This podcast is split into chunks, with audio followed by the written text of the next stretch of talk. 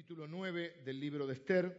Esther tiene 10 capítulos, nosotros vamos por la enseñanza número 10 en realidad.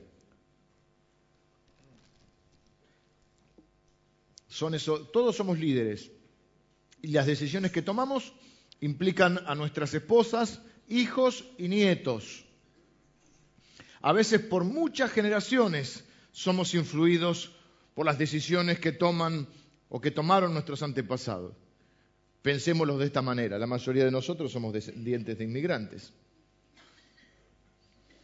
Es decir, que aún, por supuesto, detrás de todo está la mano de Dios, pero en algún momento Dios este, en sus caminos, en su sabiduría y en sus planes, eh, pensó que este era el mejor lugar para nacer, pero para eso vinieron nuestros abuelos. Y aquí hay españoles, italianos, ucranianos, checos, eh, no sé, ¿qué más?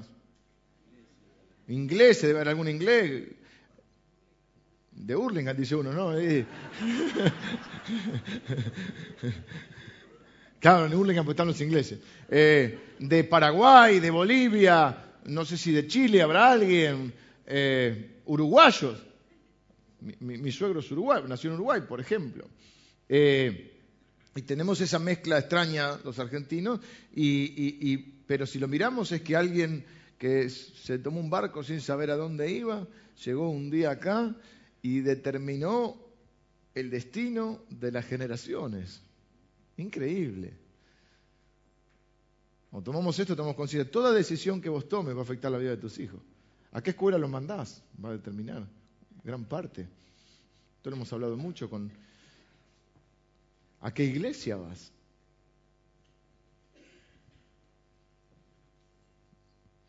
La gente a veces no toma conciencia de eso, toma conciencia solamente de la iglesia que le gusta a ellos, tiene que pensar la iglesia que están los, que los hijos también. ¿De quién se rodea? Probablemente su futura esposa, su futuro esposo, no siempre, pero en muchos casos tiene que ver con quien te rodea. ¿Cuántos se han casado con alguien de la iglesia? Que por ahí conocían de, de pequeños. Toda decisión que tomamos afecta a la gente que nos rodea. Si son líderes de alguna organización,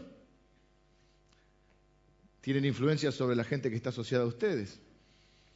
Si tienen empleados, por ejemplo, es una responsabilidad porque hay quizá un montón de familias que dependen de tus decisiones, como empresario, como gerente de una empresa. Es increíble cómo las decisiones de una persona afectan la vida de los demás. Y hoy vamos a ver un capítulo muy difícil porque hasta vamos a poder discutir en algunos casos, como decimos, en lo, esencial unidad, en lo secundario diversidad o libertad, porque la verdad es que hoy vamos a ver un capítulo y no sé si nos vamos a poner de acuerdo usted y yo. Hoy vamos a preguntarnos, por ejemplo, ¿hizo bien Esther o hizo mal? Nos gusta ver a las personas tal como son.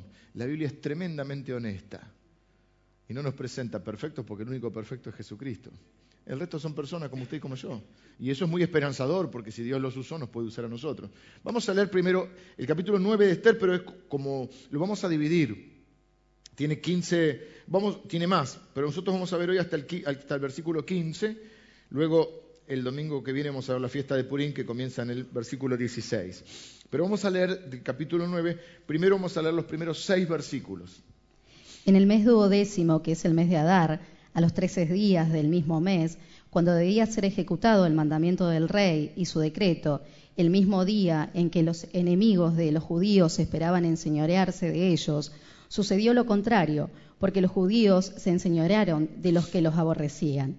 Los judíos se reunieron en sus ciudades, en todas las provincias del rey Asuero, para descargar su mano sobre los que habían procurado su mal, y nadie los pudo resistir, porque el temor de ellos había caído sobre todos los pueblos y todos los príncipes de las provincias, los sátrapas, capitanes y oficiales del rey, apoyaban a los judíos, porque el temor de Mardoqueo había caído sobre ellos, pues Mardoqueo era grande en la casa del rey, y su fama iba por todas las provincias. Mardoqueo iba engrandeciéndose más y más, y asolaron los judíos a todos sus enemigos a filo de espada, y con mortandad y destrucción, e hicieron con sus enemigos como quisieron En Susa, capital del reino, mataron y destruyeron los judíos a 500 hombres. Hoy vamos a ver uno de los pues porciones de la Biblia sangrientas, dolorosas, difíciles, complicadas y controvertidas de la iglesia. O sea, nadie elegiría predicar. ¿Qué, te invitan a predicar una iglesia? Voy a predicar, voy a predicar capítulo 9 de Esther. Lo que pasa es que a nosotros nos gusta enseñar libros enteros de la Biblia y no le esquivamos, porque la Biblia dice que todo, toda la escritura es útil y toda la escritura es inspirada por Dios. Pero no son esos capítulos que si voy a, voy a, voy a predicar, ahora me, hablaba ayer con un pastor amigo que vamos a compartir una reunión juntos. Y si, ¿con qué voy? Y voy con Esther 9 y la rompo. No, no son esos capítulos. Pero eh, toda la Biblia es útil y toda Biblia es inspirada por Dios. Así que vamos a ver este capítulo complicado de la Biblia. En el mes 12 dice una frase que, leímos recién, eh, el pronóstico era de una manera de destrucción. Hay un hombre malo que se llama Man, que ya murió este, hasta este momento, que planeó matar a los 15 millones de judíos que viven bajo el imperio persa, bajo un rey que se llama Asuero o Jerjes. Hay una reina judía que se llama Esther. El malo no sabía que Esther era judía. Eh, cuando el rey se entera que Esther es judía, Esther se juega la vida arriesgando su vida para salvar a su pueblo. Y los planes que había hecho el malo se le volvieron en contra. Había preparado una horca para el padre adoptivo de Esther, que se llama Mardoqueo, y terminó él siendo ahorcado. Todo lo que siembres vas a cosechar. ¿Mm? Cuidado con lo que le decías a otro. Así decían los colectivos, ¿vieron? Yo te deseo el doble de lo que me decías a mí. Esa frase es de, de colectivo, ¿no? Y eso le pasó a Amán. Deseó la muerte de Mardoqueo, al cual odiaba, y como lo odiaba tanto, no dice, no solo lo voy a matar, voy a matar a los 15 millones de judíos, porque lo odio porque es judío. Un plan de Satanás que siempre se repite, que es destruir al pueblo de Dios. ¿Por qué era tan importante destruir al pueblo de Dios? Porque del pueblo de Dios iba a venir el Salvador. Y si mataba al pueblo de Dios, no iba a haber Salvador.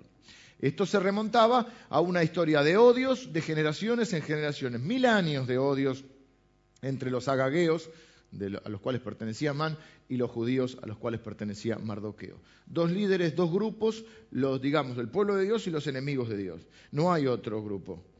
Usted dice, pero yo no soy ni amigo ni enemigo de Dios, yo soy indiferente. Bueno, la indiferencia a Dios es una forma de enemistad, dice la Biblia. Si no estamos en Cristo, la Biblia dice que nosotros estamos enemistados con Dios.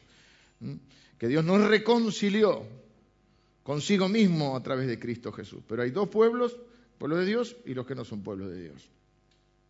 Y bueno, entonces había un decreto que había logrado obtener este hombre malvado Amán para matar a los judíos en tal día. Tal día van a matar hombres, mujeres, niños. Como las leyes de Media y Persia no se podían volver atrás, eh, cuando el rey lo, manda a matar al malo, a Amán, y pone en su lugar a Mardoqueo, eh, Mardoqueo salva su vida, pero no se puede volver atrás el edicto. Entonces, la única manera era volver a hacer otro edicto que dijera que ese día los judíos se podían defender. Y hablamos el domingo pasado de lo que era la defensa propia, la diferencia entre matar y asesinar. Yo hice algunos chistes que quizá no, se comprendieron porque yo di por sentado que por ahí todos habían estado viendo las informaciones de la semana cuando hablaba de todo ese debate que se había dado por la defensa propia y por este eh, muchacho que salió diciendo corta la bocha, hay que darle y yo hacía el gesto y por ahí mi mujer decía, por ahí algunos no los vieron. No era una frase mía esto de cortar la bocha, era una frase que había usado este muchacho que había pasado por todos los canales. Al final se abrazó con el motochorro. Una cosa que solo pasa en este país. Eh, sí, no, estamos tremendo. Uno prende la tele y dice, ¿será verdad todo esto? Lo ve al otro, al juez. ¿Lo vieron al juez? Así maneja los fondos buitre, el motochorro, la mochila de piñón. Eh, dame la mochila, no te doy la mochila. Bueno, se abrazó con Cucharida que decía, corta la bocha, y me hizo acordar a un candidato a gobernador que decía, hay que meterle bala a los delincuentes. Y nosotros hablamos de que no es lo mismo matar que asesinar. Y hay momentos en la vida, explicamos qué momentos se puede justificar o no, si hay alguna justificación para la violencia. Y yo dije, en mi opinión, no tiene por qué estar de acuerdo, yo creo que es válido poder defenderse. Y que si viene alguna persona a atacarme a mi casa y a querer hacerle daño a mi esposa, a mis hijos, es válido, es justo y es santo defender a tu familia. Lo cual no significa que todo el mundo tenga armas en la casa, porque eso es complicado. Y a veces se puede hacer más daño que todo. Pero es válido y es hasta una reacción humana el poder defenderse. Uno no le va a decir, pase Señor, quiere violar a mi esposa, Dios le bendiga, yo lo perdono. Los cristianos a veces somos medio, medio, medio cerraditos en algunas cosas y entonces hablamos de la defensa propia. Entonces, ¿qué decreto hizo Mardoqueo con la reina Esther? Mardoqueo, una especie de vicepresidente, de un rey bastante ausente y Esther la reina. Ok, ese día, ese día pueden defenderse. No pueden después salir a buscar venganza los días posteriores ir a matar a todos los agagueos que encuentran por ahí. Pero ese día, si los atacan, pueden defenderse. pero el pronóstico era malo. El pronóstico que iban a morir, pero ahora viven. Que los gobernaba Amán, que era malo, y ahora los gobierna Mardoqueo, que es un hombre justo, que está creciendo, que está arrepintiéndose, que está cambiando. Y ahí va a decir una frase que quiero que, subrayen si quieren. Sucedió todo lo contrario. Nuestra tarea es arrepentirnos. La parte de Dios es cambiar las cosas. Eso es lo maravilloso de Dios, que Dios puede aparecer y cambiar todo en un instante y puede suceder todo lo contrario al pronóstico negativo que tenés. Esto no es una promesa de que todo en tu vida va a ser mejor. ¿eh? Sacudí la llave de tu casa y Dios te va a dar una mansión. ¿eh? Traela acá, trae la casa, trae la escritura. Todos esos, negocios, no estamos hablando de eso, ni de que todo va a ser lindo y perfecto en la vida.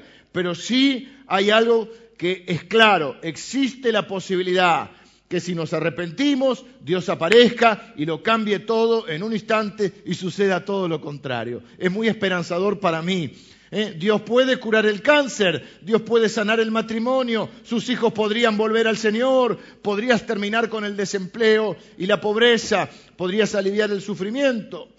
Pero si nosotros perdemos la esperanza mirando las circunstancias y no miramos al Señor, perdemos la posibilidad de arrepentirnos y de dejar que el Señor intervenga y cambie las cosas y suceda todo lo contrario. El pronóstico era que ellos iban a morir ese día, iban a morir ellos, sus hijos, sus esposas, sus padres, iban a ser saqueados sus bienes, estaba determinado por ley de medos y persas. Y cualquiera que haya leído un poco la historia sabe que una ley de medos y persas, ni el propio rey que había emitido la ley la podía anular. Cuando Daniel, que es contemporáneo, un poquitito previo, pero en el mismo imperio. El imperio es medo-persa. Primero era eh, eh, el imperio más de los medos, después de los persas, el imperio babilónico. Entonces, cuando eh, Daniel es condenado a ser echado a los leones por no cumplir con un edicto del rey, el rey trabaja toda la noche para salvarlo, porque el rey los estimaba y no se dio cuenta. Le hicieron caer una... Los reyes a veces viven en otra estratosfera, ¿no? Y, entonces, esa es otra para un líder. Un líder tiene que saber lo que está pasando. No puede estar siempre leyendo el diario de Irigoyen, ¿sí? Y entonces, este, cuando se da cuenta, dice que trabaja toda la noche para liberarlo a Daniel, pero no puede, porque él mismo había firmado una ley y ponían el sello de, eh, que, tenían en el anillo, y eso era ley de Media y Persa, eh, eh, es, Persia. Es una ley irrevocable. No me sale la palabra. Es bueno predicar con hermanos cerca porque Dori tiene mucho vocabulario, te tira, te tira. Irrevocable. Entonces, era si bien Dios había dado vuelta a las cosas, Esther se jugó la vida, el rey eh, la aceptó, eh, condenó a Man, que era el malo, este, la especie de Hitler, peor, porque Hitler, bueno, no sé si tiene que ver con los números, pero Hitler mató 6 millones de judíos, este quería matar 15. Amán. Y Mardoqueo fue puesto en su lugar como vicepresidente y todo, pero el edicto seguía. Entonces lo que les quedó a Mardoqueo y, a Esther es sacar un nuevo edicto, se pueden defender. Y vimos hasta qué grado entonces es justificable la defensa propia. No podían salir a matar cualquier día, tenían que defenderse ese día. ¿Eh? Y dice que el pronóstico para ellos era de muerte. El pronóstico era que los iba a gobernar este hombre Amán, que Mardoqueo, el único que levantaba la voz por ellos, iba a ser colgado en una horca o crucificado, no sabemos bien exactamente, o empalado. Eran las tres cosas que podía hacer referencia a la Biblia cuando habla de eso. Pero sucedió todo lo contrario. ¿A partir de qué? Del arrepentimiento. ¿De quién? De Mardoqueo, de Esther y del pueblo de Dios. Porque cuando lo llaman al ayuno, cuando es una forma de arrepentimiento, dice que todo, en los capítulos previos, todo el pueblo de Dios eh, comenzó a eh, mostrarse arrepentido. Si a usted le interesa la serie y no pudo seguirla completa, están los CD y los DVD que se puede eh, llevar. Así que, y dice, ¿qué pasa? Que Mardoqueo se hacía cada vez más grande, porque alguien tiene que tener el poder. La gente necesita un líder. Los hombres siguen a los hombres. Y, uno dice, no, yo no sigo al hombre, sigo al Señor, pero uno necesita tener un orden y necesita un líder, Dios lo sabe. Jesús fue el líder de los doce y dentro de los doce había tres que eran más líderes, a los cuales llevaba todo el tiempo con él porque eran los que eran líderes. Hasta en un partido de fútbol, ¿o no, Seba? Hacen falta líderes, vamos a jugar al, fútbol. Y hacen falta líderes. Hay un par que tienen que ser las voces fuertes en la cancha para que, eh, para que haya un equipo. Hace poco fui a ver, ahora, justo cambió el técnico, a mi querido Deportivo Morón, fuimos contados. ¿Y qué pasaba todo ese partido que vimos? Faltaba un líder. No había alguien que hablara, no había alguien que ordenara, no había alguien que motivara, que alentara. Puede haber un líder positivo y un líder negativo. Y no tiene que ser un líder positivo. Yo, aprendí que la gente funciona mejor bajo la motivación positiva que la negativa. Y así como hay líderes positivos, hay líderes negativos. No hay nada más eh, desastroso para un equipo que tener líderes negativos. También uno cuando estudia un poco el tema del liderazgo sabe que hay líderes formales y líderes informales. Los líderes formales en una organización los que tienen, son los que tienen un puesto asignado, un cargo asignado. Los líderes informales, que es lo que uno tiene que detectar, son las personas que tienen una influencia natural, sin cargo. La gente lo sigue. ¿Quién es líder? Que lo sigue. A que la gente lo sigue. Los americanos dicen, si crees que eres líder y nadie te sigue, solo estás caminando o solo estás dando un paseo alguien tiene que, tener el poder. Mejor que sean los hombres que aman a Dios, que obedecen la Biblia, que se arrepienten de sus pecados, que honran a las mujeres, que cuidan a los niños, que cuidan a los desprotegidos. Y eso es lo que hace Mardoqueo. ¿Y qué hace el Señor? Lo engrandece. Lo engrandece. Leamos del 7 al 10. Mataron entonces a Parsandata, Dalfón, Aspata, Porata, Adalía, Léelo rápido eso, ¿viste? Total nadie sabe. Me dice, ¿cómo leo todos esos nombres? Vos léelo así, Larry, Curly, Moe y seguir. Son como 10, no los lea, ¿eh? postdata. Vos léelo rápido y como si supieras hebreo y decís, Pasmata, Arizar, Hakuna Matata, dice ahí. ¿O no? Vallarta, Puerto Vallarta, Parmesano, Poroto. Fíjense, a mí me suenan a eso. A Dalía te suena a Talía, ¿viste? Pero hay diez, hay diez. Los diez hijos de Amán. Los diez hijos de Amán. Claro. ¿Por qué no le pone Cacho, Pepe, Toto? Eh? Los Orozco. Son ocho los monos. Bueno, sigamos. Versículo 11. Ah, no, el 10 vamos a leer. Los 10 hijos de Amán. Los 10 hijos de Amán, hijo de Amedata, enemigo de los judíos, pero no tocaron sus bienes. El mismo día se le dio cuenta al rey acerca del número de los muertos en Susa, residencia real, y dijo el rey a la reina Esther, en Susa, capital del ah, reino. Pará, está ahí, está ahí, está ahí, vamos a leer, está ahí. Lo que pasa es que yo calculé que íbamos a leer los 10 nombres, entonces leemos hasta el 10. No tocaron sus bienes no lo leamos tan rápido esto, esto es importante. Tenemos dos hombres que toman decisiones y esas decisiones implican a las familias y en este caso implican un imperio entero. Mardoqueo y Amán son los cabecillas espirituales. Claro que también Dios llama a las mujeres a ocupar roles eh, de importancia. Esther es la reina, es una persona de una influencia tremenda. Eh, no es perfecta, pero es piadosa. Pero nos estamos enfocando en este caso en estos dos hombres, en Amán y Mardoqueo, porque sucede que toman decisiones importantes y mucha gente se ve eh, implicada, casi todo el mundo queda de algún lado. Amán se rige por las leyes de los medos y persas. Es decir, se toma una decisión No hay vuelta atrás.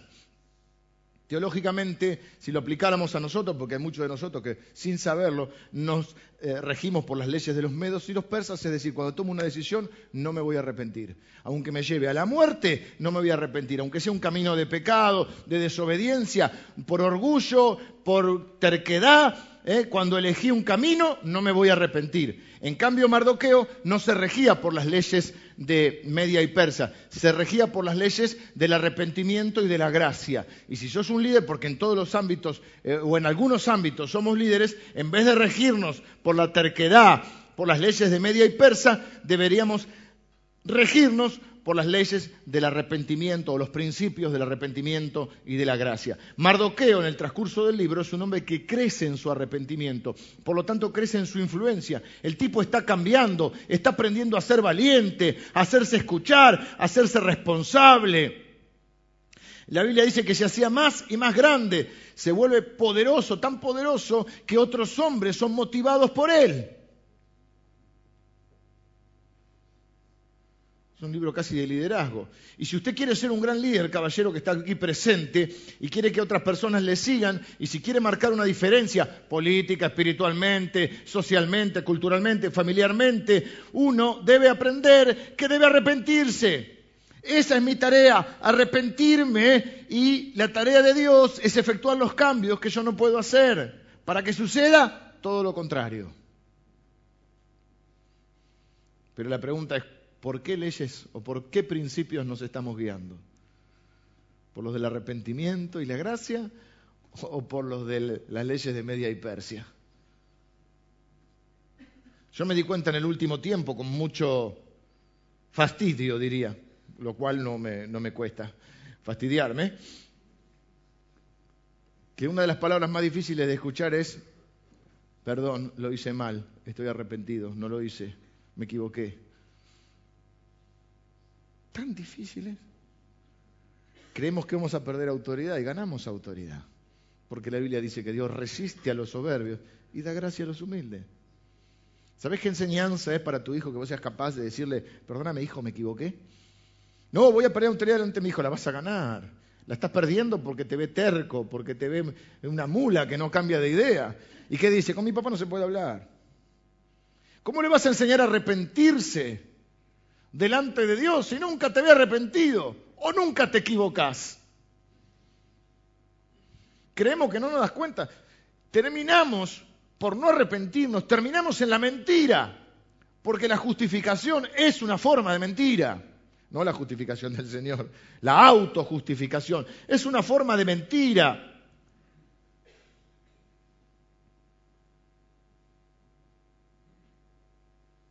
Y lo que tremendo de Amán es que Amán no se arrepiente y termina ahorcado, crucificado o empalado, como usted quiera, en el patio de su casa. Y determina la muerte de sus diez hijos por no ser capaz de decir me equivoqué, necesito cambiar y necesito que las cosas cambien. Su terquedad lo lleva, su decisión, no solo a morir él, sino a morir sus hijos. Porque sus hijos que aprendieron terquedad y eso. Por eso los hijos mueren, porque dijimos que el edicto que había hecho Mardoqueo de que podían defenderse también servía como una advertencia a los agagueos para decirle, miren, ahora ellos pueden defenderse, o sea que ustedes están a tiempo de no atacar. Es una advertencia, por eso es justo el decreto. Se pueden defender, no pueden hacer más de lo que les hagan, se pueden defender ese día. Sepan ustedes que si atacan, ellos se van a defender. Ellos tenían la opción, y muchos quizá lo hicieron, de no atacar. Otros atacaron igual, entre ellos los de Amán. Porque ¿qué aprendieron de su padre? Y porque uno no aprende del padre solo de las palabras. De hecho, los padres no hablan a veces mucho, sobre todo los varones, aunque deberíamos hablar más con nuestros hijos. Pero aprenden de los hechos. Y vos, hijo, no mientas, hijo. Y llaman por teléfono y dicen, que no estoy, que no Vienen los cobradores, te condé. No pelees con tu hermana, te ve gritándote con tu esposa. Hijo, no hagas trampa en la escuela, no te copies. Y ve que en tu trabajito. Sos complicado.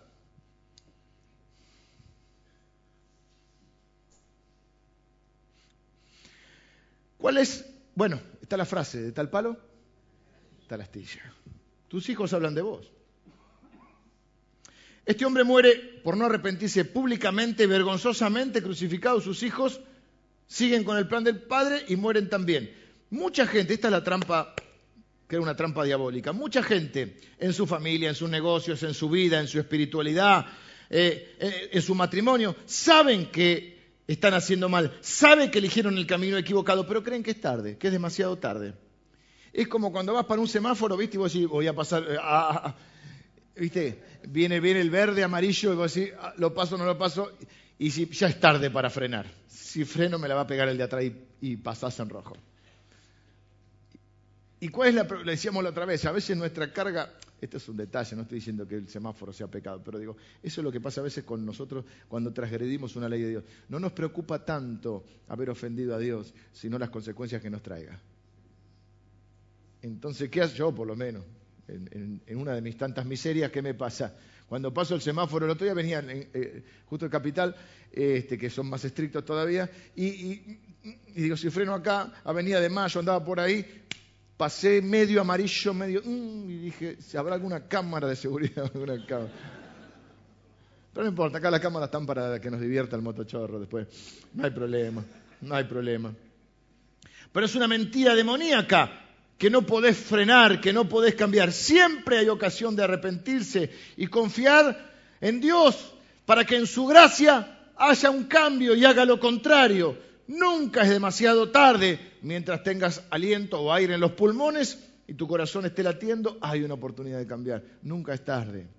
Por supuesto que cuanto antes mejor, porque te vas a evitar un montón de sufrimiento y le vas a evitar un montón de sufrimiento a tu familia y a la gente que cree. Pero nunca es tarde para cambiar.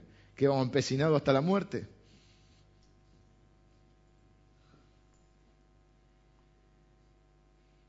Así que los solteros de acá busquen a una chica noble, las chicas nobles buscan un muchacho noble que tenga propósitos nobles para dejar una buena herencia, tomen buenas decisiones. Así estuve hablando con los chicos de, de GD y hablamos del llamado de Dios y hablamos de la construcción de una familia y de lo que es una familia llamada y hablamos de la importancia que es tanto la esposa para el esposo como el esposo para la esposa. Y yo creo particularmente que no se puede construir un buen ministerio si uno no tiene un buen, un buen matrimonio. En mi caso, si no tuviera una buena esposa al lado. Porque se necesita, yo creo que Dios lo hace porque no es incoherente, que cuando Dios llama a una persona, llama a una familia en realidad. No llama a una persona, llama a una familia. Y yo creo, incluso con la vida de mis hijos, después cuando sean grandes seguirán su camino, pero en este tiempo de nuestra vida nosotros somos una familia llamada. Y el otro día, cuando veíamos tantas cosas feas que suceden en el país y que no nos gustan, dijimos, nosotros vivimos acá porque nosotros tenemos un llamado de Dios, somos una familia llamada. Y somos una familia que está en este lugar para servir a Dios. Por supuesto que quizás si no viviríamos en otros países, en otro lugar, y por ahí sí, por ahí no, no sé. Pero nosotros creemos que es el propósito de Dios que estemos acá. Pero imagínense, por ejemplo, si uno no tiene un, constituye si uno tiene un llamado y no constituye un, hogar con personas llamadas, las personas se resienten y sufren. No es fácil, por ejemplo, en, en determinados momentos, nosotros dijimos, uno convive con el elogio y con la crítica. No hay que darle mucha importancia, pero a veces nuestro corazón se resiente. Si vos no tenés una esposa que sepa perdonar, que ame a la gente y que se resienta y que se llene de amargura cuando ve que hay cosas que pueden sucederme a mí, eh, ¿Cómo estás en el ministerio?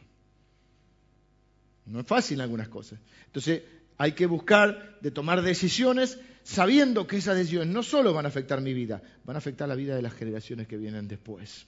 ¿Mm? Me gustaría a mí que usted pueda permanecer fiel a su esposa, como Jesús lo hace con su iglesia, que llegue a viejo y tenga nietos. Acá hay varios que llegaron a viejos y tienen nietos, y es lo que quiero yo. Y, ser un abuelo que ama a Jesús y que le cuenta las historias de la gracia a sus nietos. Quizá, mire lo que le digo, el futuro de su familia haya, siga ¿eh? los caminos del reino de Dios y haya personas con su apellido que usted ni siquiera va a llegar a conocer, pero que las va a encontrar en el cielo. porque vamos a tener, no, yo nunca sé estas cosas, vamos a tener, eh, si nos vamos a conocer, vamos a tener apellido. ¿Sí? ¿Sí? Esperemos que el tuyo sea más fácil de escribir en el cielo. Imagínese el día de la resurrección, ¿eh? una gran reunión familiar con personas que ni siquiera han nacido todavía, pero que son descendientes, son parte del fruto de su árbol genealógico, cuyas raíces, a fin de cuentas, ¿cuáles son? El arrepentimiento. Y si estamos en el Señor, porque un día el abuelo se arrepintió y cambió nuestro destino. Quizás sea usted el que tenga que hacer el cambio, quizás sus abuelos no lo hicieron, quizás sus padres no lo hicieron, quizás no tiene una historia de arrepentimiento y de caminar con el Señor, pero un día un hombre pecador buscó a Dios y Dios hizo algo asombroso y eso va a influir a muchas generaciones. De hecho, creo que el retiro de mujeres se va a llamar eh, herencia y legado. podemos dividir dos cosas, ¿no? Herencia lo que recibimos y legado. En realidad es lo mismo, pero lo podemos usar así. Herencia lo que recibimos y legado lo que vamos a dejar. Algunos no solo se arrepienten de su pecado, mire esto que, extraño que sucede en la Biblia, sino de los pecados de sus padres. Dice Pedro, el apóstol Pedro, en la primera carta que él escribe, escribió dos libros, primera y segunda Pedro, que Dios nos redimió de nuestra manera o de nuestra vana manera de vivir heredada de nuestros padres. Y en el Antiguo Testamento lo hacían mucho eso. El pueblo se arrepentía de los pecados de sus padres. No es echarle la culpa a los padres, no es excusarse tampoco y, cargar la culpa sobre ellos, ni que nosotros nos podemos, digamos, no podemos eximir de la culpa a ellos. No creemos que yo me puedo bautizar por el abuelito que ya murió, no. Él será responsable por sus actos. Pero sí es cierto que uno hereda una manera de vivir, una manera cultural de vivir. Y nosotros con humildad, arrepentimiento, a veces tenemos que decir, ¿cuál es el pecado que caracteriza a mi familia? ¿En qué aspecto yo soy como mi padre o como mis antepasados? Y la verdad que esto tengo que arrepentirme y cambiar mi manera de vivir. Porque a veces hasta ni lo vemos mal, porque lo heredamos y ya lo tomamos como normal. No es juzgar a los padres, no es poder hacerse cargo completamente de los, de, los pecados o de las acciones de nuestros eh, antepasados. Por eso no creemos, repito, ni que uno pueda hacer una misa por el que se murió, en el sentido de, de tratar de salvarle el alma o de una... Hay gente que se bautiza por los muertos. Yo no creo eso. Pero sí creo que uno puede eh, o puede heredar de alguna manera. ¿Qué, son al fin y al cabo las maldiciones? A veces no son las maldiciones eh, algo así medio que, que, bueno, que él hizo un pecado, entonces Dios me va a castigar a mí. No, no es por ese lado. Yo creo que a veces es que, porque maldición viene de maldecir, o sea, de decir mal. Y a veces nosotros nos han enseñado mal. Hay cosas, que, hay cosas buenas y cosas malas. Yo siempre digo, uno no debe juzgar a los papás, porque la vida es cíclica y después te transformas en papá. Y si vos fuiste un, si vos sos un rebelde o no honras a tus padres eh, o los criticás, después eso es lo que vas a modelar para abajo. Desobediencia, rebeldía, crítica. Y ¿por qué? Me y bueno, no siempre, pero muchas veces pasa. Porque la vida es cíclica. Pero eso no significa que uno no pueda tener eh, la dirección de Dios para decir, bueno, y el criterio para decir, mi viejo, fantástico, pero esto no lo quiero hacer igual. En esto, esto estuvo bueno, esto lo quiero eh, imitar, esto no. Esta relación, eh, en la relación eh, papá y mamá, o sea, matrimonial, y esto me gustaba de cómo se llevaban, esto no. De la misma manera, hay cosas que se van transmitiendo, pensamientos. O no decimos nosotros, mi abuela decía, mi abuelo hacía, mi mamá me enseñó, mi padre me enseñó, y hay que ver Jesús decía, oíste que fue dicho, pero yo os digo. Es decir, hay cosas que oíste y que fue dicho que no están tan bien. Eso creo que a veces es la maldición que heredamos. Entonces, Isaías lo va a decir así, ay de mí, que soy hombre de labios inmundos y habito en un pueblo que tiene, en medio de un pueblo que tiene labios inmundos. De alguna manera reconoce que hay una especie de pecado cultural hay cosas de nuestro país que son estos ejercicios cuando hacemos Argentina orando, oramos por vos, o el pueblo de Dios se junta a orar. Son ejercicios espirituales donde le pedimos perdón a Dios por los pecados de nuestra nación. Porque hay pecados que son nacionales. Hay características de nuestra forma de ser de nuestra idiosincrasia como argentinos, que incluso son pecados. Que nosotros lo tomamos a veces hasta graciosamente, pero son pecados. El orgullo, el argentino es caracterizado prácticamente en todos lados. Ya si dijeran todo el mundo sería un orgulloso porque hay lugares que ni nos conocen. Pero la realidad es que donde te conocen un poco, ah, argentino, el argentino es fanfarrón, es orgulloso, eso lo dicen en todos lados. En todo, a lo primero que pasa cuando sale. Que el argentino está reducido a Buenos Aires, entre otras O sea, al que detectan como orgulloso es el, al, al argentino, al de Buenos Aires. Sí, sí, sí. Porque cuando yo me acuerdo de estar en otros países con gente de otras eh, provincias y la gente de afuera me decía, ¿por qué habla raro él? Y porque es de Salta. ¿Y por qué habla raro él? Y porque de, eh, de Mendoza. Pero al, que identifican como una persona eh, vanidosa, orgullosa, arrogante. No es que me pasó a mí solo, pues lo que pasa es que usted se la yo también. Pero ¿no les ha pasado? ¿Saben los chistes que hacían, por ejemplo, en España? Hacían un chiste que decían que al argentino el negocio era comprarlo por lo que vale y venderlo por lo que cree que vale. Que lo como se suicida un argentino, se tira de su ego. ¿Eh? Eso es venganza. Sí, pero tenemos una famita hecha, ¿eh? Vos vas allá y te das cuenta. Es complicado, es complicado. Cuando viajas es complicado el argentino. Eh, no, no, me, no quiero hablar, no, porque por ahí hay hermanos. no me simpatiza tanto el. Sí, sí. Por el Mar del Plata también es bravo. Hay lugar, todos, pero la gente identifica mucho a Buenos Aires. Cada uno tiene su particularidad. Ahora, eso significa que cuando se reúnen los cristianos de Córdoba, de Mar del Plata, de Rosario, de Buenos Aires, ¿qué hacen? Piden perdón. ¿Eh? Hay caravana. Eh, yo tengo un pastor amigo en Rosario que estuvo hace poco acá, Cristian, que se junta con otros pastores de la ciudad y van por la ciudad en especie de caravana y, piden perdón por los pecados de su ciudad. Bueno, ya están con el narcotráfico y con un montón de cosas. Entonces, este, eh, es lo que hace Isaías. Es lo que hace Job que se preocupa, dice, de sus hijos y, se presenta delante del Señor y dice, ¿estarán haciendo bien mis hijos? No sé si se recuerdan ese pasaje, pero él asume una especie de responsabilidad por su familia.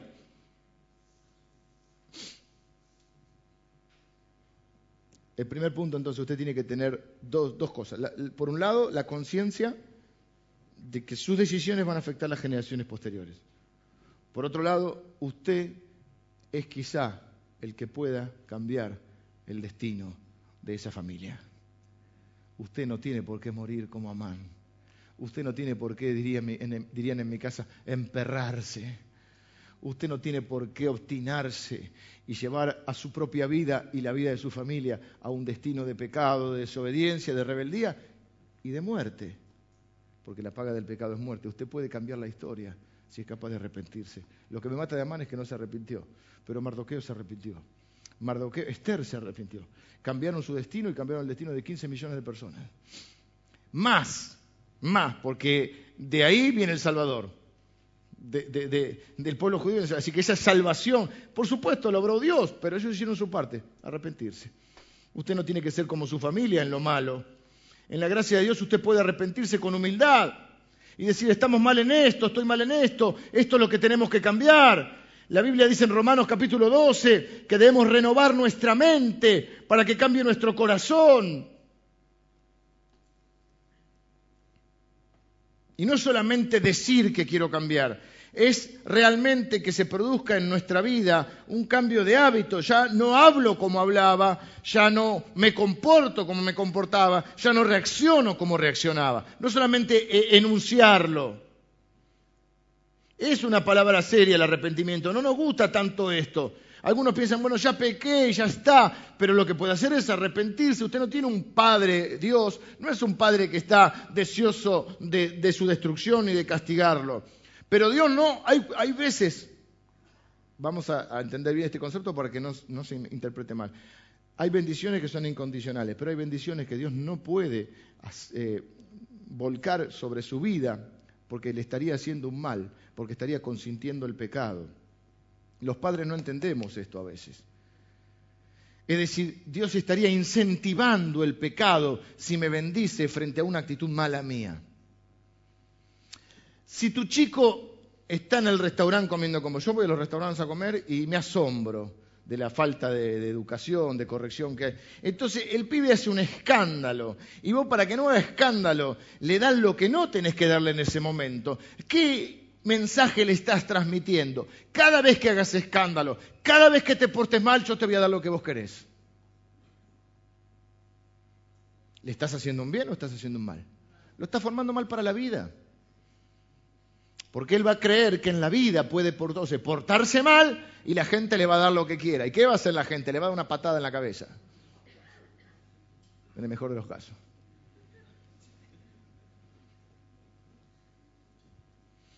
Y los padres tienen que entender que el no es no.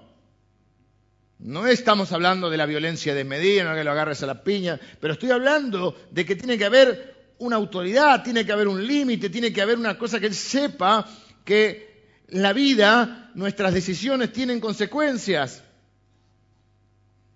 Y que el bien, la obediencia, el arrepentimiento nos trae bendición.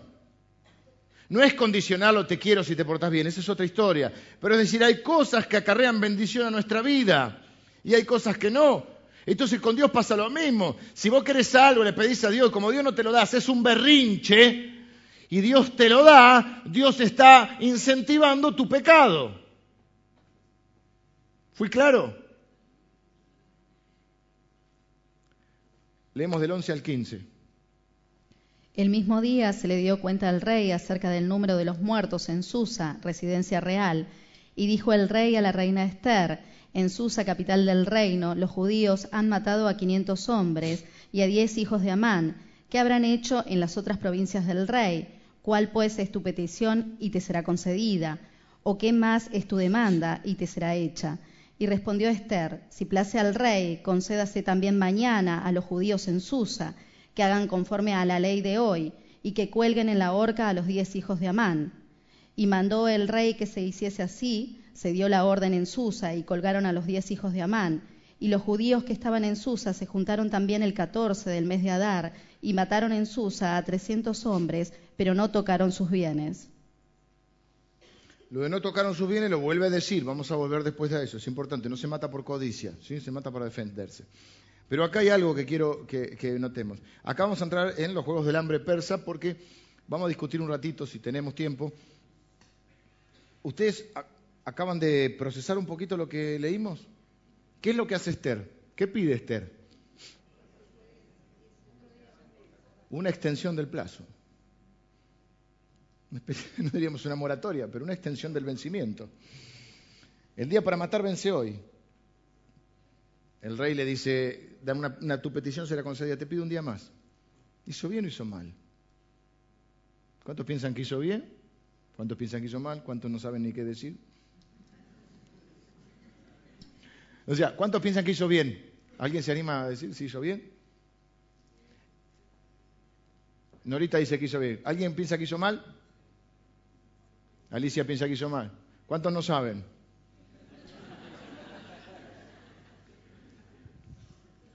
La verdad no tengo la menor idea. Por eso les digo, no es que hoy la rompo con este capítulo, pero está en la Biblia. ¿Qué es lo que dice Esther? Primero, extensión del plazo. Segundo, a los hijos de Man que ya están muertos, me gustaría colgarlos públicamente. Una forma de escarmiento. ¿Qué es lo que hacen los terroristas hoy cuando matan por, matan por y lo publican en Internet? No hagan lo mismo. Es una advertencia, es una amenaza. Muchas veces el castigo público es, eso. Yo creo, por ejemplo, que a los hijos hay que corregirlos en privado. A veces en público no te quedas, no puedes esperar hasta el día siguiente y decirle, ¿te acordás cuando te portaste mal? No, pero tienes que apartarte un poquito. No lo hagas públicamente, porque en el público incluye una humillación que no es necesaria y que a vos no te gustaría. Pero mucha gente lo hace adrede. Busca la exposición pública de quien quiere eh, corregir o castigar, etcétera, porque es un mensaje. No hagan lo mismo. ¿Ves? Esto es lo que les pasa. Así antes, ¿viste? Viene el, hombre, antes era el hombre de la bolsa en la esquina, ¿se acuerdan? Viene el hombre de la bolsa. Los más jóvenes me miran como diciendo. Ven, esto es lo que le pasa. Entonces Esther de alguna manera también está haciendo eso, una declaración pública. Así que es medio oscuro este pasaje.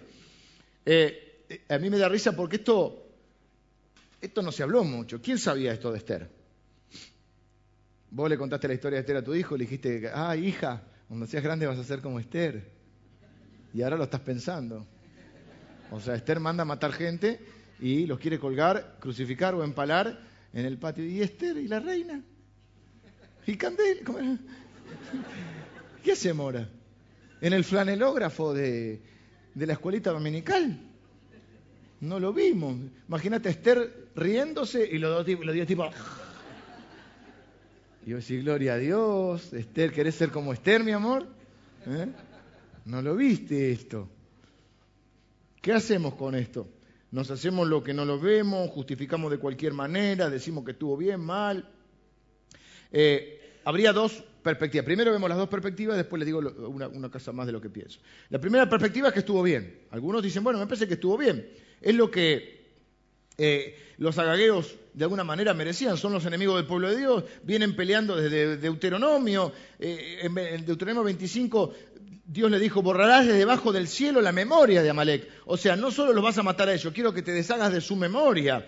En el libro de Éxodo, cuando el pueblo de Dios está siendo liberado, los agagueos vienen a atacarlos y a destruirlos.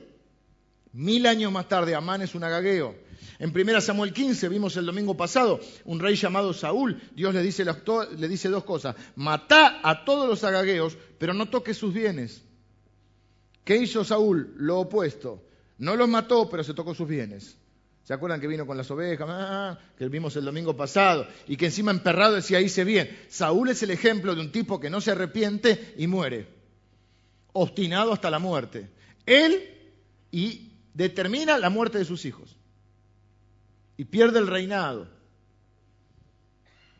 Y se empecina, un tipo que se empecina hasta morir. Y hay muchas maneras de morir. Ojo con tu empecinamiento, ojo con tu terquedad.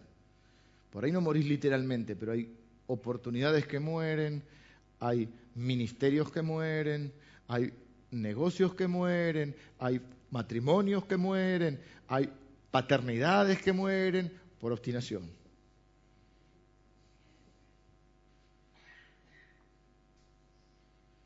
Saúl les perdona la vida, y le quita el dinero. Se suponía que tenía que ser al revés, matarlo y dejar el dinero. Pecó contra el Señor. Por eso que Amán nunca debió haber nacido en realidad. Y los, los agagueos no deberían existir hasta este punto. Así que los que piensan que hizo bien dicen, bueno, Esther hizo al fin y al cabo lo que Dios le había pedido que hiciera Saúl. Que termine con esta historia de mil años de gente que quiere destruir al pueblo de Dios. La otra perspectiva es, o sea, Esther obedeció, Saúl desobedeció. La otra perspectiva es que estuvo mal, que se pasó de límite que defenderse un día es justo, pero ya añadir otro día para buscar a los enemigos, matarlos, ya no es defensa propia, ya es asesinar. El otro día hicimos la diferencia entre matar y asesinar. La Biblia dice no matarás, pero la traducción sería no asesinarás. ¿Sí? Que no es exactamente lo mismo. Por lo tanto, ella se excedió. Además, diríamos que es otro exceso, tomar los cuerpos, ponerlos públicamente. Este, bueno, es difícil. Y hay muchas partes en la Biblia que son difíciles. Y Esther es un libro difícil porque no tiene comentarios. Suponete que dijera, y Esther los colgó en la horca y Jehová se alegró.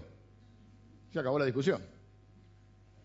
Y Esther los colgó en la horca y el Señor se ofendió o se enojó o le recriminó. Pero no dice nada.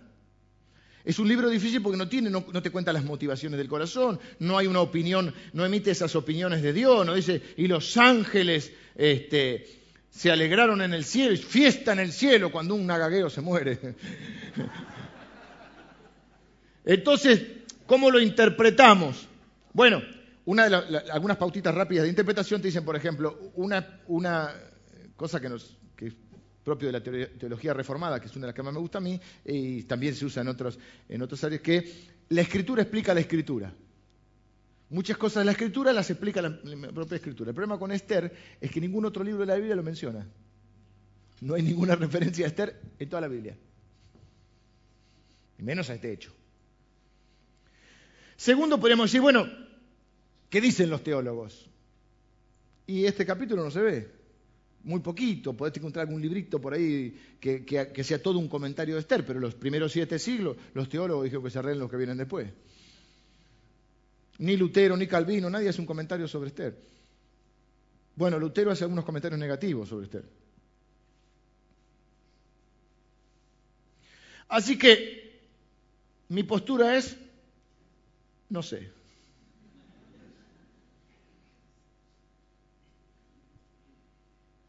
Si la Biblia no es terminante, yo no puedo ser terminante.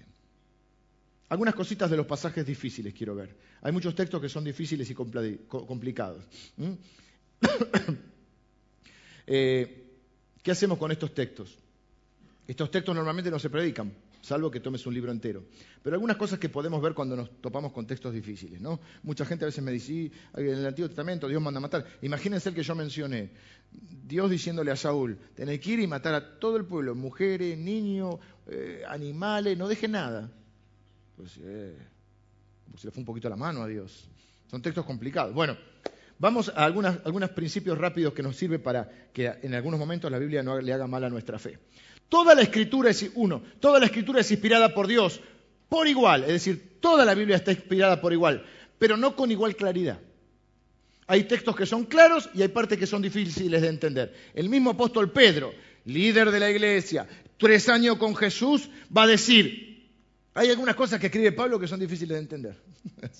no sé si es una crítica, ¿verdad? Pero dice. Y uno puede decir, si Pedro, que escribió dos libros de la Biblia, líder de eh, tres años con Jesús, no lo entiende, no lo voy yo.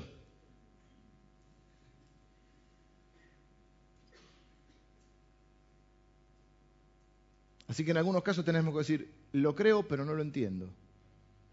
¿Cuál es la necesidad de, tener respuesta a todo? No siempre necesitamos tener respuesta a todo. Cuidado con las, cuando ensayamos esas respuestas de, manual, pero que están mal. Se muere una criatura y vuelve a decir al padre, Dios quería una flor más en su jardín. ¿Qué quiere? ¿Que te rompa la cara en el momento? Yo les conté a ustedes una vez que fui a comprar un auto hace bastantes años y un hombre me dijo, yo tenía una esposa que era maravillosa, éramos novios, un montón de años juntos, se murió de cáncer. Mis dos criaturas. El obispo tal, el cura tal, no era culpa del, cura, pero él porque era un amigo de él, un conocido de él. Me lo mencionó, era un hombre importante, me dice, le dijo algo que todos podríamos decir, no le dijo algo malo. Le dijo, bueno, Dios está a la vuelta de cualquier esquina. Dígame de qué esquina si voy y lo agarro trompada. Dijo otra frase más fuerte. Yo solo vine a comprar un auto. Claro, si soy pastor te salen con eso. ¿Qué? ¿Voy a intentar yo encontrar una explicación a lo que yo no tengo? Dios no necesita defensores, necesita testigos. Y los testigos lo que hacemos es amamos. Y a veces abrazamos y callamos. Y a veces la mejor respuesta es callar y abrazar. La Biblia dice llorar con los que lloran, gozarse con los que se ¿Qué te metes a explicar lo que no te puedes explicar? Y hay textos de la Biblia que tiene que decir, no sé, no lo entiendo. A veces porque estamos en una cultura diferente, a veces porque no vivimos esos tiempos, eh, a veces porque lo que dice no me gusta, y a veces porque hay partes que son muy difíciles. La segunda, el segundo punto es que la Biblia es clara en su mayoría, pero no en todas, pero, sobre todo en cuestiones de, importancia. Es decir, Primera Corintios 15.3 va a decir, yo mismo, Primera Corintios 15.3, no se lo avisé, pero quiero que lo vean, porque hay cosas que son claras y hay cosas que no son tan claras en la Biblia. Y si bien toda la Biblia es inspirada por Dios, no toda la Biblia tiene la misma importancia y la misma claridad. Fíjense este, primeramente os he enseñado, dice Pablo, lo que asimismo recibí, que Cristo murió por nuestros pecados conforme a las Escrituras ¿Qué es lo primero que tienen, que tienen que saber? Cuando habla de primero Pablo, no habla de cronología, habla de importancia. Cuando él dice de los pecadores, yo soy el primero, no está diciendo que es el primer pecador de la historia, está diciendo soy el peor, soy el más importante pecador. Y acaba de decir, lo más importante, lo primero que ustedes tienen que saber, por sobre cualquier otra información que puedan tener, incluso de la Biblia, es el Evangelio, que Cristo murió por nuestros pecados conforme a la Escritura que fue sepultado, que resucitó el tercer día. Lo que está diciendo, esto es importante, esto es claro. Hay cosas que no son tan importantes. ¿Cuántos agagueos murieron? No sé si es tan importante. Eh, Si hablan o no hablan en lengua, no sé si es tan importante. ¿Qué opina de los estilos de adoración? No sé si es importante. ¿Cuándo va a volver Jesús? No sé si es tan importante. Pero ¿qué es lo más importante? Saber que Él murió por mis pecados, que resucitó conforme a las Escrituras al tercer día, que venció la muerte, al pecado y a Satanás y que va a volver a buscarme. No toda la Biblia tiene la misma claridad. Tímido, tímido, está bien. La Biblia, tercero, la Biblia nos dice lo que necesitamos saber, pero no nos dice todo lo que queremos saber. Ay, si yo hablara con Moisés le preguntaría, no sé, capaz que te lo encontrás allá, capaz que el hijo dice, no me acuerdo, qué sé yo. La zarza. ¿Cómo era el tema de la zarza? Algunos decían que Moisés fue el, el peor pecador porque quebró los diez mandamientos que quebrantó los diez mandamientos. Y decís, ¿cómo? ¿Cómo fue? ¿Lo rompiste? ¿Qué te pasó? ¿Qué te pasó por tu cabeza? No sé, le podrías preguntar algo. No somos Dios, no somos omniscientes, y la, la verdad es que no sabemos todas las cosas, pero confiamos en aquel que sabe todas las cosas, ¿sí? Cuarto, Dios tiene secretos que simplemente desconocemos. Dice la Biblia en Deuteronomio, las cosas secretas pertenecen al Señor nuestro Dios. Si son secretas, ¿qué quiere decir? Que no las saben todo, que las sabe Él. Romanos 11 dice algo que me encanta. Me dice, ¿quién conoció la mente del Señor? ¿Quién fue su consejero? No es para que alguno de nosotros levante la mano, es para que todos digamos, Nadie. Claro. ¿Quién, es una pregunta retórica que está incluyendo la respuesta. Es decir, ¿quién conoció la mente del Señor? nadie. No es para que yo. Porque tengo unción. Los pensamientos de Dios siempre son más altos que los nuestros, dice Isaías. Mis caminos son más altos que vuestros caminos, mis pensamientos son más altos que vuestros eh, que vuestros pensamientos. Este concepto a mí me encanta porque es como que Dios lo ve desde otra perspectiva.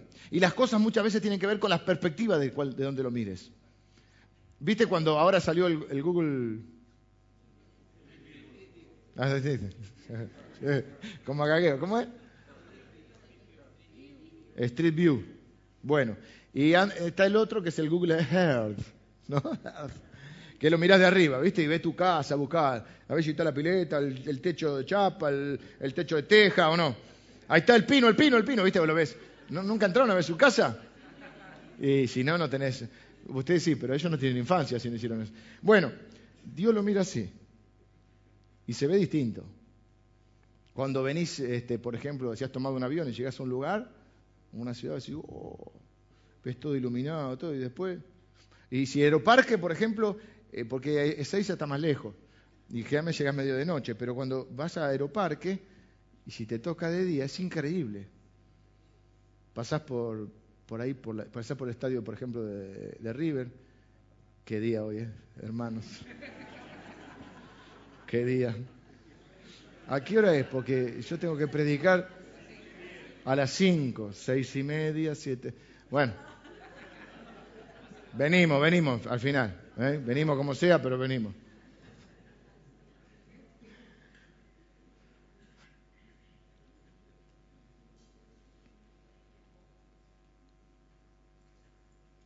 Eso significa que tenemos que tener mucho cuidado y no juzgar a Dios, porque nosotros no vemos lo que Él ve. ¿Sí? Nosotros no vemos lo que Él ve. Todavía me falta el punto 3, así que tengo que apurar. Último, la Biblia es el libro más honesto que se haya escrito. Una de las razones por que sabemos que Dios escribió la Biblia es porque es tan honesta. Porque imagínese si usted tuviera que contar la historia. Hay una canción que dice, si la historia la escriben los que ganan, eso quiere decir que hay otra historia. ¿Sí? La verdadera historia. Bueno, imagínense que usted tiene que contar la historia. Diga si no lo ha hecho alguna vez. Para conquistar a su esposa. ¿No ha contado algunas hazañas, Alberto, que no eran mentiras, pero se han exagerado un poquito, un poquito. ¿Eh? Los cristianos no mentimos, exageramos. Tavo, para conquistar alguna historia así media de, ¿eh? media de Rambo, media, o no. Y cuando pasa, y cuando tenés que excusarte también. Pero de chiquito lo hacían. De chiquito. ¿Por qué le sacaste el juguete? No, lo que pasa es que el otro vino. ¿Y las mujeres? tienen una... Usted, yo tengo una hija y un varón y una hija mujer. Que por supuesto los amo por igual, pero qué diferente es criar a uno que a otro. Yo le llamo las picuditas.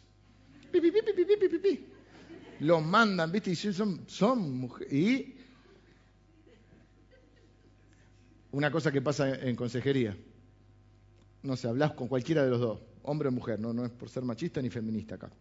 Hablas con uno, no digamos cuál. Te cuenta la historia y vos decís, y pobre, pobrecita o pobrecito. Mirá el matrimonio, el, esposo malo que tiene, o la esposa mala, que te, esa debe ser una bruja. Después la escucháis un ángel del Señor. Y vos decís, ¿cuál es la verdad? Las dos campanas. La famosa historia de las dos campanas. Y la Biblia es el libro más honesto porque no, no, no la disfraza, no la maquilla, ¿eh? te la dice como es. Y Esther hizo esto, es una reina, es usada por Dios, es una mujer piadosa, está creciendo en su fe, acá, y no sé si hizo bien o hizo mal, qué sé yo, lo dejo a tu criterio. Las cosas fueron así. Y lo bueno de eso es porque el único héroe es Jesús porque nosotros no tenemos un libro de sobre moral. Seamos como Esther, seamos como Mardoqueo. No, hay cosas que tenemos que aprender de Esther, hay cosas de Mardoqueo, hay cosas que aprendemos por lo malo. No tenemos que ser como Amán, un obcecado, un, terco, pero en realidad nuestro modelo es Jesús. Y la Biblia es un libro que, si una de las pruebas de, que es, es veraz, es que es honesto. Esther no es perfecta, David no es perfecto, es el rey más grande de la historia de Israel. Escribió casi todos los salmos, pero fue un mal padre, entre otras cosas, que no vamos a andar criticándolo ahora. Pero ¿cuánto le pasa en su vida?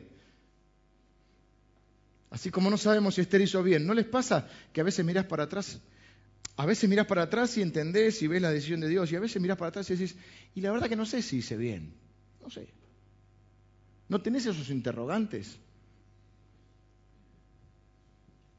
Me habló este chico y le dije que no, y no sé si hice bien.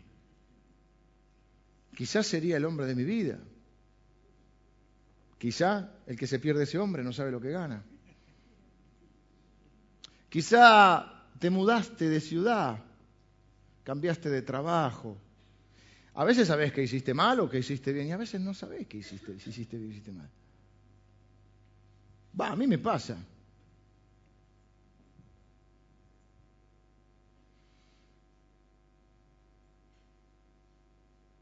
¿Cuál es la buena noticia? No, no hay cosas que te persiguen de tu pasado. No las que hiciste mal, las que hiciste mal te persiguen y tenés que arrepentirte y renunciar y pedirle a Dios que rectifique las cosas. Pero esas que no sabes, ¿No te quedás a veces dando vuelta? Haber hecho bien. ¿No te contaron tus viejos esas historias?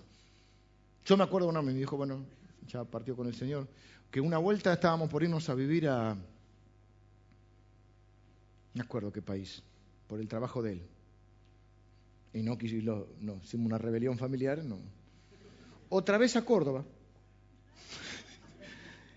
eh, nosotros hace muchos años, en, la empresa que yo trabajaba, estábamos por ir a España, a Colombia.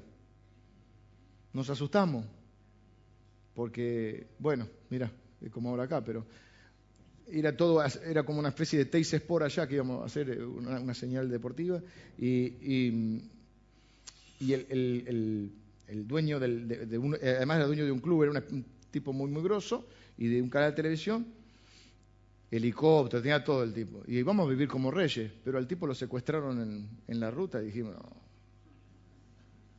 Me acuerdo que le dije un día a mi viejo, viejo, lo que no sé si me acostumbraré a vivir en otro lado, con tantas...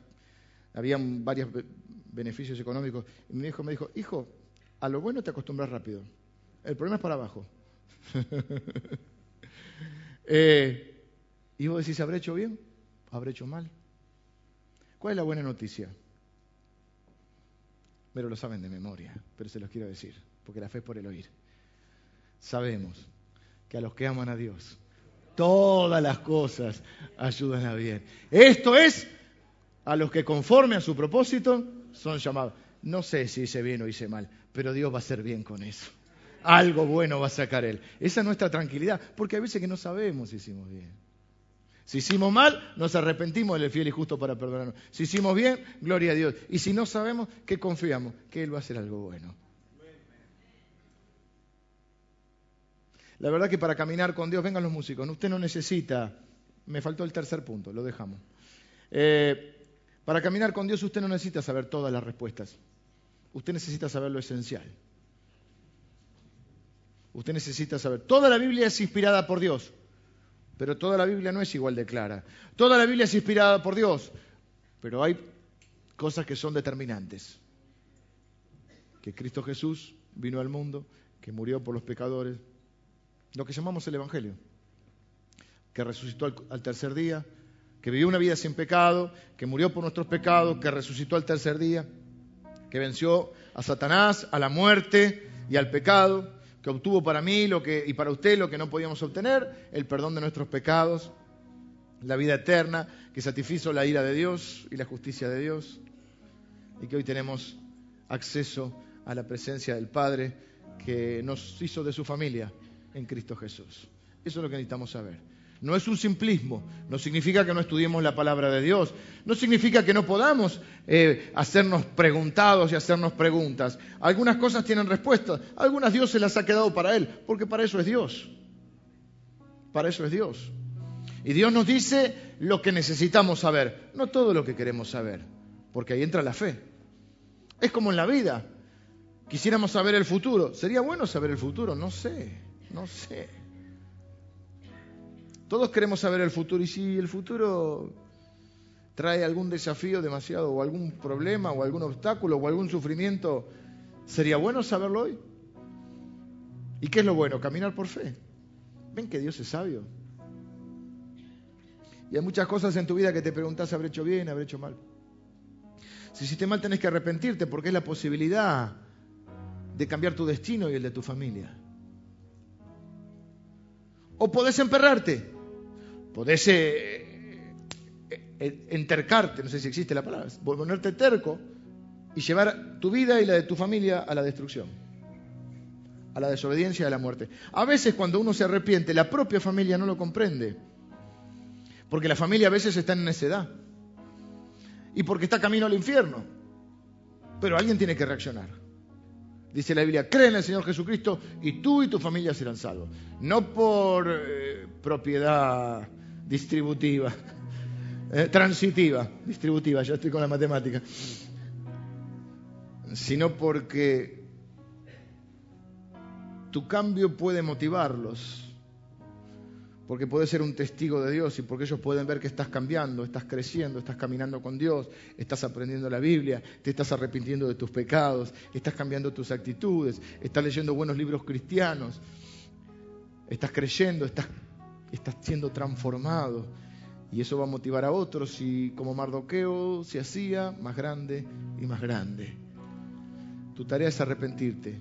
La tarea de Dios es cambiar lo que vos no podés cambiar para que suceda todo lo contrario yo esperaba la muerte, yo esperaba la enfermedad, yo esperaba un pronóstico negativo, pero sucedió todo lo contrario. Porque este pecador se arrepintió y cambió la historia de su familia. ¿No sería maravilloso llegar a viejo? Sería maravilloso llegar a viejo y poder enseñarle a nuestros nietos las historias de la gracia de Dios. ¿No sería maravilloso encontrarnos en el cielo con gente que tenga nuestro apellido, que ni conocimos, pero que se criaron en el camino del Señor porque un abuelo, una abuela, un día se arrepintió. El tercer punto que tenía, te lo digo nada más, porque tengo que terminar. No echaron mano a los bienes, dos veces los dice. Y dice, esto sucedió en el día 13 del mes de Adar y el día 14 descansaron y lo proclamaron la fiesta que vamos a ver que se llama de Purim.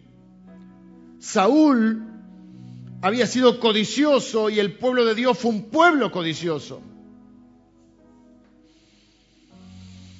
Y acostumbrado a tomar lo que no tenía que tomar, lo prohibido, desde el fruto del, del Edén hasta Saúl, siempre tomaron lo prohibido. Pero el pueblo de Dios acá cambió la historia de vuelta con Mardoqueo ellos tenían derecho legal a saquear los bienes de los agagueos, porque lo que les hacían podían hacer. Y el edicto era matarlos y sacar los bienes de los judíos. Los judíos podían defenderse y sacarlo, saquear los bienes. Imagínense, mataste cinco agagueos, cinco casas, cinco autos, los relojes. Pénsalo bien.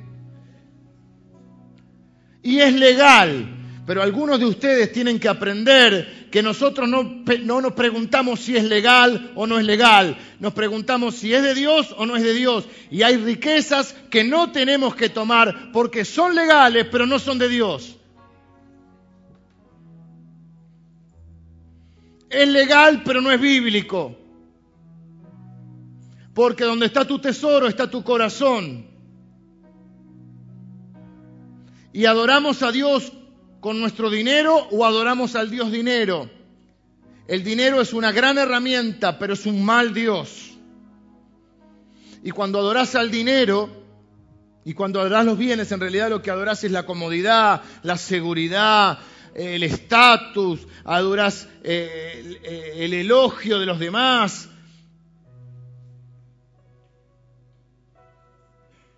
Y cuando hablamos de dinero, usted se pregunta, nosotros no hablamos, hace mucho que no hablamos de dinero, porque es una estrategia que nosotros llevamos también en este tiempo, porque la iglesia está enseñada. A veces me dicho, ¿por qué no antes enseñabas más? Sí, ahora no es el tiempo de enseñar, porque además yo sé que muchos de los que nos están visitando, lo primero que dicen es el dinero, los pastores se llenan de dinero. ¿Saben qué? Yo no quería ser pastor porque no quería ser pobre. Porque es la mentira más grande del mundo que los pastores se llenan de dinero. Conozco un montón de otras maneras de hacer mucho más dinero. ¿O no? ¿O no, Norita? ¿O tu papá le sobraba el dinero? Dos trajes lo conocí toda la vida, el azul y el marrón. En nombre de Dios. No era pobre, pero no sobraba nada. Es una gran mentira. Puede haber alguno que se hizo rico, puede haber, sí, pero la gran mentira de Satanás. ¿Por qué molesta tanto este el tema? Porque este es el dinero, es el Dios de las personas. Porque Jesús dijo, no se puede amar a Dios y a la riqueza, no se puede amar a Dios y a Mamón, que es el Dios del dinero. Entonces, cuando uno habla de dinero, la gente dice, no me toques a mi Dios, no me toques a mi Dios falso. ¿Y por qué es falso? Porque te promete lo que no te puede dar. Te promete lo que no te puede dar, porque cuando te morís acá no queda nada. Desnudito venís, desnudito te vas. Y Dios viene a aplastar al Dios falso porque es un Dios mentiroso que te quiere dar una identidad falsa. Que sos o valés por el auto que tenés, la casa que tenés, la ropa que tenés. Y te hace creer una mentira y que te quita la identidad. Y te volvés codicioso.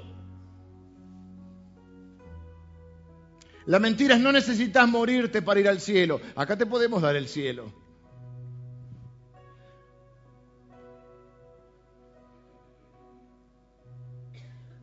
Y si no te alcanza, para eso está la tarjeta de crédito. Olvídate de eso de que sos, sos esclavo de tus deudas, olvídate. Disfruta las cadenas de la libertad. O al revés, de la supuesta libertad. Por mil años fueron codiciosos, pero viene este hombre a, a romper eso y dice, vamos a defendernos, no vamos a tocar sus bienes. Pero está la casita ahí, es legal. Mira la pileta que tiene.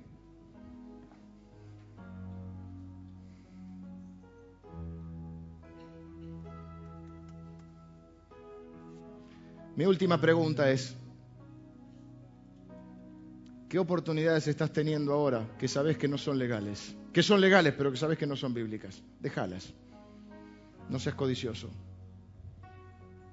¿Qué oportunidades estás teniendo ahora que son legales, pero vos sabés que no son bíblicas. Déjala. Yo sé que es difícil, lo te hablaba con un, amigo, es difícil moverse en este mundo, es difícil.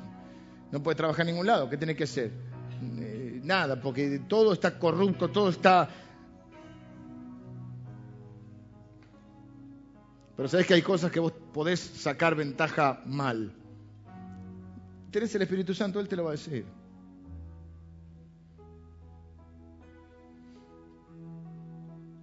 Y lo que me gusta es que dice el día exacto del calendario. Este fue el año, este fue el mes, este fue el día en que me arrepentí y cambié la historia de mi familia, de un pueblo codicioso, de un pueblo terco, de un pueblo que iba hacia la muerte, de un pueblo rebelde, porque esos 15 millones tenían que estar en Jerusalén, no tenían que estar ahí, y estaban ahí por codiciosos. Porque Isaías había dicho que todo el pueblo de Israel tenía que ir a Jerusalén, con Nehemías y con Esdras, pero se quedaron ahí por codiciosos. Entonces dice, este es el día en que me arrepentí. Y a veces el día es a veces yo pienso que a veces cuando Dios nos pide dinero, no nos pide el dinero porque lo necesita, nos pide el dinero para que a nosotros se nos revele qué hay en nuestro corazón. Por eso yo sé que produce incomodidad, por eso yo sé que produce, ah, quiere mi dinero. Yo no necesito tu dinero, Dios no necesita tu dinero, pero Dios quiere ver tu corazón. No, pero si me da la casa del agagueo, le doy el 2%. El diezmo no es exagerado, el 2%. No, yo no estoy de acuerdo con el diezmo, no, no estoy de acuerdo con el diezmo. La pregunta es, ¿dónde está tu corazón? ¿Dónde está tu corazón? ¿Dónde está tu tesoro? Estas personas no son más ricas, pero son más felices. El domingo que viene vamos a ver que hacen una gran fiesta.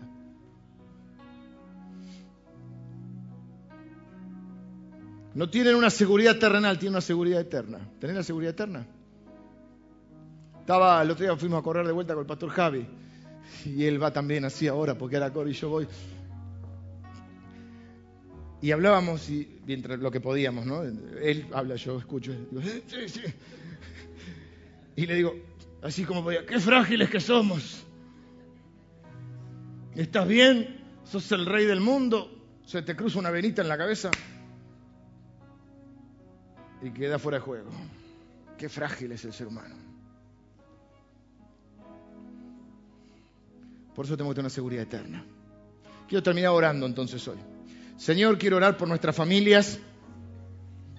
Señor, que por los padres, madres que están en este lugar, los abuelos que están en este lugar, Señor, que ellos sean los factores del cambio, del arrepentimiento, que ellos sean, Señor, el el quiebre quizá en un eslabón o el primer eslabón de una nueva cadena espiritual.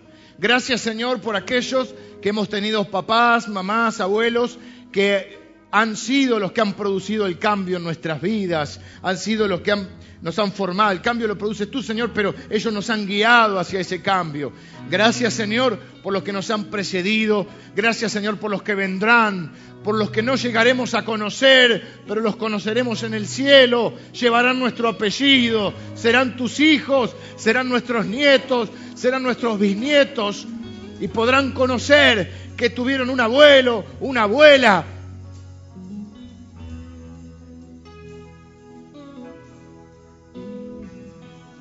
Que un día se arrepintió y un día cambió su destino y cambió el destino de ellos. Señor, quita de nuestra vida la terquedad, la obstinación, la rebeldía que nos lleva a la muerte y a la destrucción. Padre, danos la consabiduría para guiar nuestros hogares, para guiar esta iglesia, para guiar tu reino, para guiar, Señor, las, las organizaciones en las cuales participamos y donde hay gente que depende de nosotros. Señor, te necesitamos. Señor, gracias porque no sabemos ni entendemos todo lo que dice la Biblia, pero creemos todo lo que ella dice. Y nos manejamos por la fe. Y gracias porque sabemos lo más importante, que Jesucristo es nuestro Salvador, que Jesucristo es nuestro Señor, que nadie nos va a separar de su mano. Señor, miramos nuestra vida y no sabemos, nos preguntamos, ¿habré hecho bien, habré hecho mal? Pero gracias porque tenemos la certeza, no sabemos en algunas cosas si hicimos bien o mal, pero sí sabemos que todas las cosas en tus manos ayudan a bien. Sabemos que tú diriges nuestra vida hacia un destino de gloria, de triunfo en triunfo y de victoria en victoria en Cristo Jesús.